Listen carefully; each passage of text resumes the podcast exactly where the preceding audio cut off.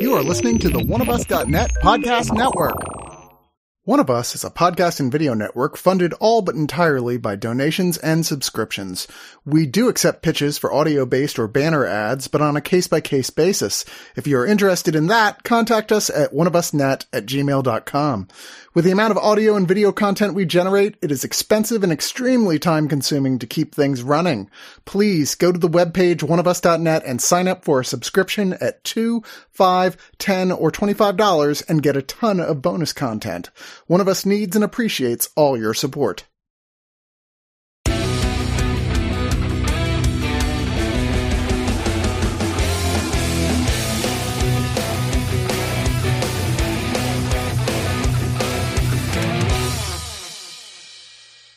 No, emptiness is not nothingness. Emptiness is a type of existence. You must use this existential emptiness to fill yourself. Oh, hello there. I was just reading some quotes from renowned sci-fi author Liu Cixin, author of The Three-Body Problem. It's going to be on Netflix next year sometime. But we're not talking about the future. We're talking about the now. And the now is the end of the world? We're actually talking about A Murder at the End of the World, streaming on Hulu. Also F X. I'm not sure if it's F X by Hulu or Hulu presents F X. It's F X and then Hulu gets it. Up here we got it on Disney Plus in Canada.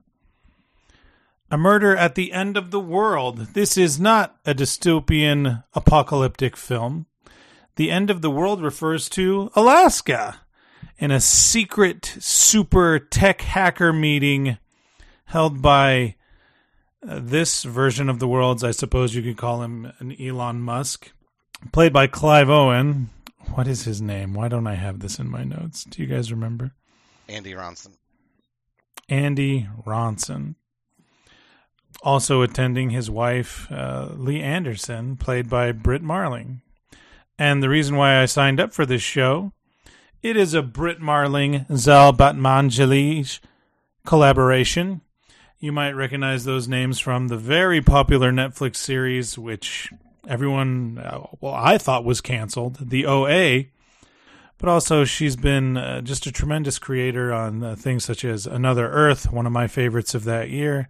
I believe a film called The Sound of My Voice, very interesting film. And now A Murder at the End of the World. Other than this convention of brilliant minds in the middle of nowhere, specifically, we have Darby Hart, played by Emma Corrin, who got fame from playing the young Diana in The Crown. Darby is a true crime detective slash hacker, and by true crime detective, I mean she has no official title. She is not an officer. She holds no position, a part of any police branch. She just is incredibly intelligent, perceptive, knows how to hack, and wants to solve murders. Uh, with her partner, you could say, Bill Farah, played by Harris Dickinson, we evaluate their past and one of the most important cases that they ever went on to uncover and discover the murder of several women and how their relationship grew from friendship to maybe something more during the pursuit of justice. And how the two of them ended up in this think tank, and how a murder occurred at the think tank.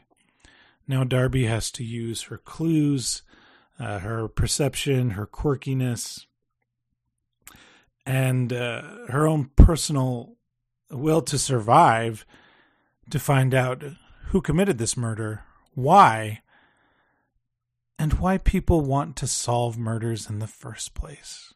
This is A Murder at the End of the World. With me to solve these mysteries, someone who can see the outcome of over one million types of murderific scenarios and only knows one is correct. Neil is with us. Hello.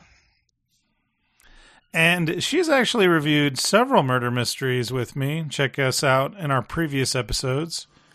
She oh, is with us. Heidi ho there, neighbors. We have? Oh. We have. I, I have a O C D memory for this type of thing. Yeah, you're going to have to remind me because my A D H D memory totally forgot. So a match made in heaven. There you go. This is uh, a very much a quiet type of series, a very slow burn, I think the kids call it, with a pretty complicated, but you could solve this as well yourself type of payoff. How did you enjoy the pacing, the characters, and the mystery of A Murder at the End of the World? You love just saying the title of the show. I do. Um, yes. So the the trailer brought me in. I didn't realize the team behind it until right before it aired. But the look, the feel, and oh hey, Clive Owen. But when watching it, I this this had a, I I did love the feel. This is all about Emma Corrin though. She carries the show. Uh, so many others are in this. You know, we haven't mentioned Joan Chen or Alex Braga. Doesn't matter. It's really, you barely meet these people, but it's it's it's about Darby. Their brief but limited interactions with Darby. So I think it's got the right feel. She's great. This character's very interesting. She's very good in this role. Um, I I think it lands with a soft thud. I don't think it quite perfects the landing, but I did enjoy the ride getting there. And what do you think? Yeah. Um, you know, this show, I it's fifty-fifty for me. I definitely love the cinematography and the production, actually, like the actual settings in this show. Uh, even though it, it definitely is very bottle bottle show like, like you only see a certain type of Um, locations repeatedly throughout the show, it still manages to actually build the world, which I thought was pretty cool because we don't get to see too much of it, right? And if we do, it's mostly, it's just Alaska. Um, it's just, I don't know. I, I really did enjoy it, but it actually reminded me of um, Blue Eye Samurai, where the pacing, I don't know, it was just like certain parts or certain episodes or certain chunks, I would just kind of check out. Um, again, I have A D H D, so my bad. But I would just kind of check out because the pacing of the plot was just a little too, I don't want to say slow. It just, I don't know, it was very sloth-like at certain points. Um, it It is slow. Yeah. yeah, I would I would agree. And it's, I, I, I assume they're, the, this is how we tell this story. Like, I think we're told two stories and two mm-hmm. timelines, and the current timeline, it's only maybe three days, yes. but it feels like it was probably three freaking weeks that went by, but it's only a few days. Yeah. This, this is a slow cook, and it didn't quite need to be a slow cook the whole time. Well, no, yeah, there's a sequence where Darby and Bill listen to a whole song together in the car. And me at the time, at least, I was like, oh, that's so romantic and beautiful. I wonder where this friendship will go. But I know a lot of viewers that were like, really? Like, we're still sitting in this car with these two nerds? But the whole series is full of moments like that. Those intimate, vulnerable moments where you're in or you're kind of fading away. Now, the reason why I brought up Clive Owen as, uh, we'll say that particular man, why I thought he was completely representative of someone like that is, their son is with them in the think take, and his name is Zoomer, played by Kellan Tetlow. I thought Kellan Tetlow, for what it's worth, child actors I usually think are terrible, and I wish less children would be in movies. I thought he was great. He seemed like a precarious little scamp that just wanted the attention of his parents and nothing more. That's very relatable to how actual children are. No matter how important you are in the world, your children will be like, that attention should be mine. So I enjoyed that. Did you feel it detracted from the story at all with the kids suddenly popping in and out being like, gee golly, what a crazy situation? I don't think it was added in like an intrusive thought. Not at all. Uh, because I they introduced him pretty early on. So he was already kind of like, I've gotten used to him. And I noticed the way the show is, if they introduce yeah. a character and they linger on him, he's going to be important for some reason, somehow, later on down the line. We just don't know how. Um, and I actually thought that him being there added a bit more vulnerability to it. Um, because I was trying to figure out, like, what is Clive Owen's intentions? And can I trust this person? This, that, and the third. But when you see him with the kid, it just kind of grounded the series a little bit. And that's interesting with a show about true crime, but shows that are actually about the crime that are less fictionalized can't really achieve the same groundedness that that character presented just by being on screen. And how the actors interact with him as well. Now, we also have a living, perfected, uh, breaking the curve, super advanced A I that is in the think tank. And that's why they're all there. They call him Ray, uh, played by Eduardo Ballerini. I love the concept of this. I'm not sure when this was written, though, or how fast A I is advancing. But certain lines, I thought, wasn't that more of like a nineteen ninety-nine or sorry, like a two thousand twenty, two thousand nineteen thought? Like one was like, what? Ray can write poetry? That can't be right. No A I can do that. And I'm just scratching my head like, uh, hasn't that been done like a lot?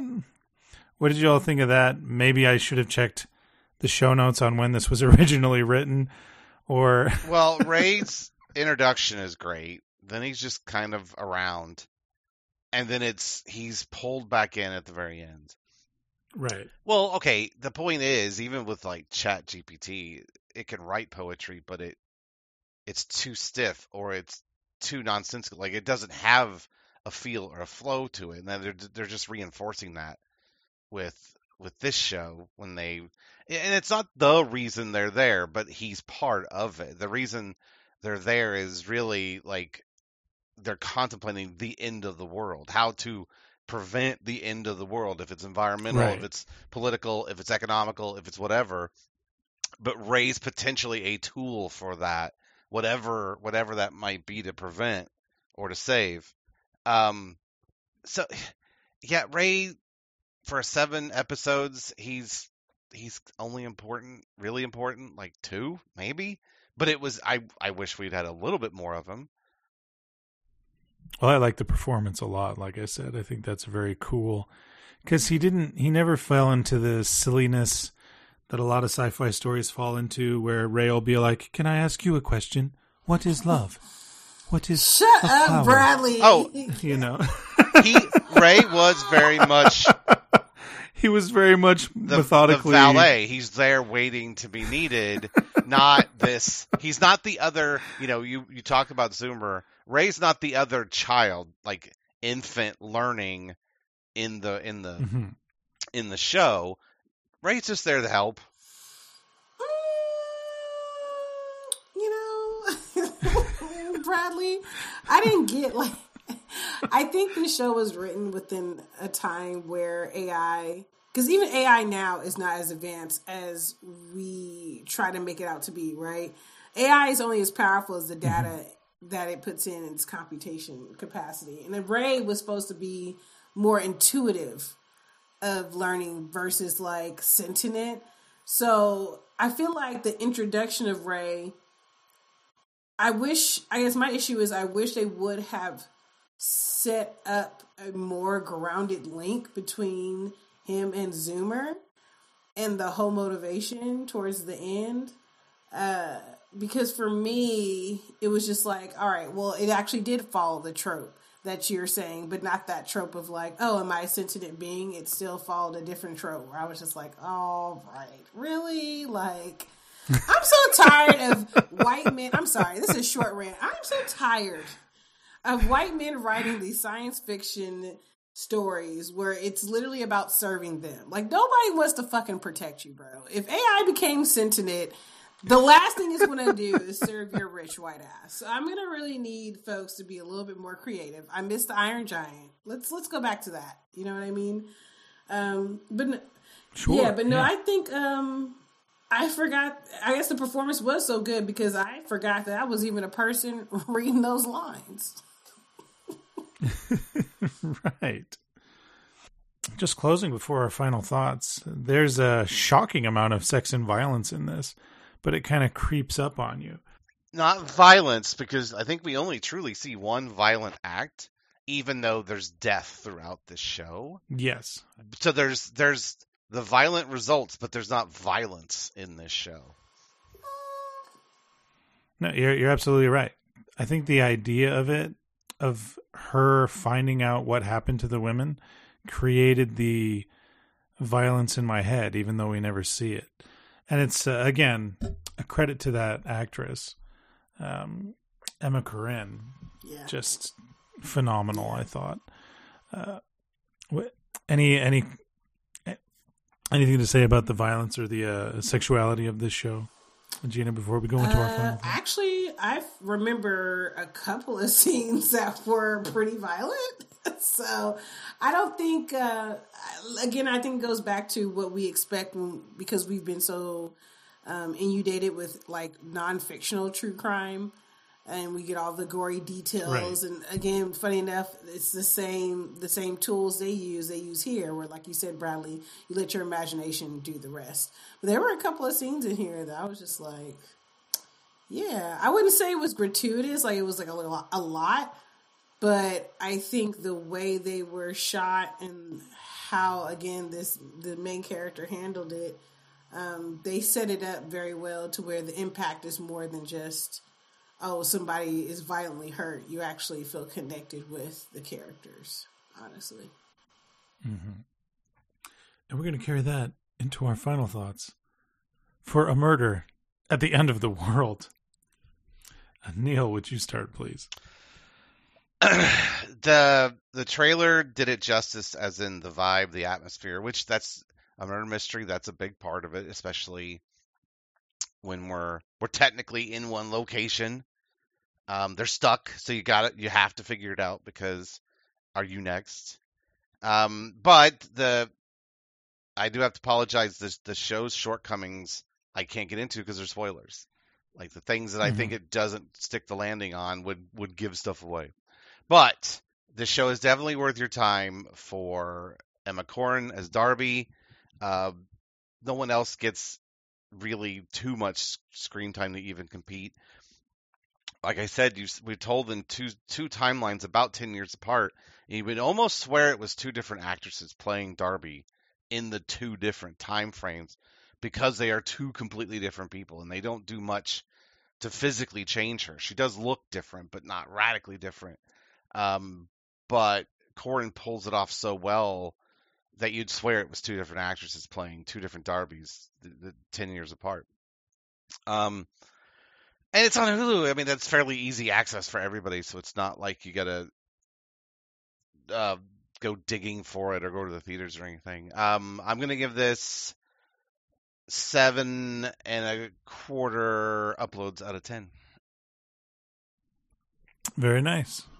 And you, Gina? Actually, I enjoyed uh, Bill. I believe that's his character's name. I enjoyed him yeah, a lot. Yeah. I feel like I um, he carried the scenes with Darby, and their chemistry worked very well. In fact, if it wasn't for those two and their story to anchor this entire plot, this would have been one of the worst shows I've ever seen in my life. Just because of, like, the, you know, it's just very by the numbers. There's nothing really interesting about it. It doesn't reinvent the wheel. It doesn't do anything. It doesn't really say anything, um, especially with films that are coming out called, you know, Leave the World Behind. It's clear where we're going to start seeing uh, the philosophical shifts in media, especially because of climate change and so on and so forth. So a lot about, you know, the world and our relation to it's going to be coming up a lot more, but this doesn't really add anything. But what it did add was their relationship. So again, I'm with Neil. I can't really go into my grievances because it would ruin the show as well. But I think Bill did a very good job. And to, to be honest with you, after after Bill. I want to say that movie, but that would give away one of the one of the uh, twists. But after Bill, I don't know. It just kind of um, got a little got a little boring for me because it was less of their relationship on screen, and I kind of wanted to like see more of the those characters interact. So for me, um, I'm gonna give this a six out of ten white mass. Yeah, very nice. Now, just a quick correction on my part.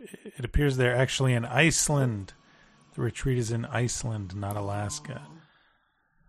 According to the Wikipedia, at least. So that's my bad. I guess I just assumed Alaska because cold?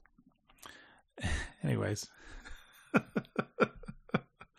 uh, like you, Gina, I really enjoyed the what happened in the past plot much more. I thought her and this boy that she met solving mysteries together and impressing each other and uh, seeing past their overall goal into each other's like vulnerable heart spots was beautiful. And for Bill to be falling for someone who has the attitude of, oh, and if we find out where this murderer is at any given point, we got to go confront him.